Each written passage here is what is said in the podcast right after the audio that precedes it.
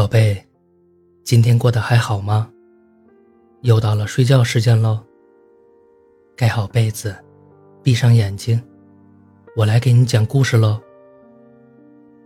炽热的太阳照在森林里，两个长颈鹿那么高的树被晒得都快要化掉了。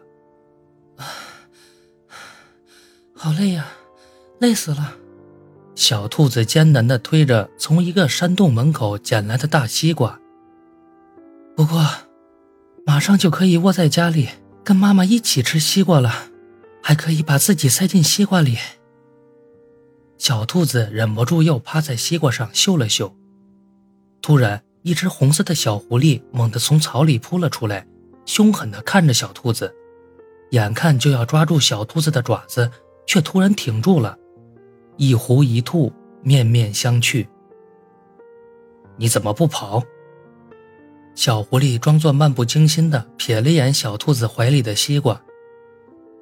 长得长得可爱的兔子反反应都比较慢。小兔子紧张的有些结巴。你你吃掉我好了，我我妈妈我妈妈说了，你你们你们这些狡猾爬着走的都是坏蛋。西瓜给我！不，西瓜是我捡的。山洞口，你你怎么知道？那你就看不见我在洞口刚要拿刀准备出来切西瓜吗？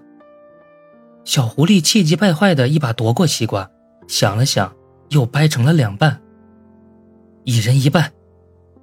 兔子分开吃不好吃。我说西瓜。你。你不吃我？小兔子擦了下耳朵上的汗。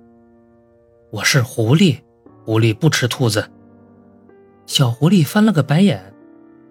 走，我带你去个地方。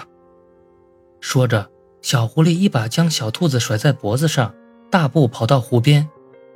那，以后西瓜要在湖里冰一下再吃。小狐狸对着小兔子说：“我给它起了个名字，叫做冰镇西瓜。”光是听名字，鼠疫就消了大半。那明天我请你吃冰镇胡萝卜吧。小兔子把一半的西瓜夹在耳朵中间。等等，小狐狸把西瓜最中间的挖下来喂到小兔子嘴边。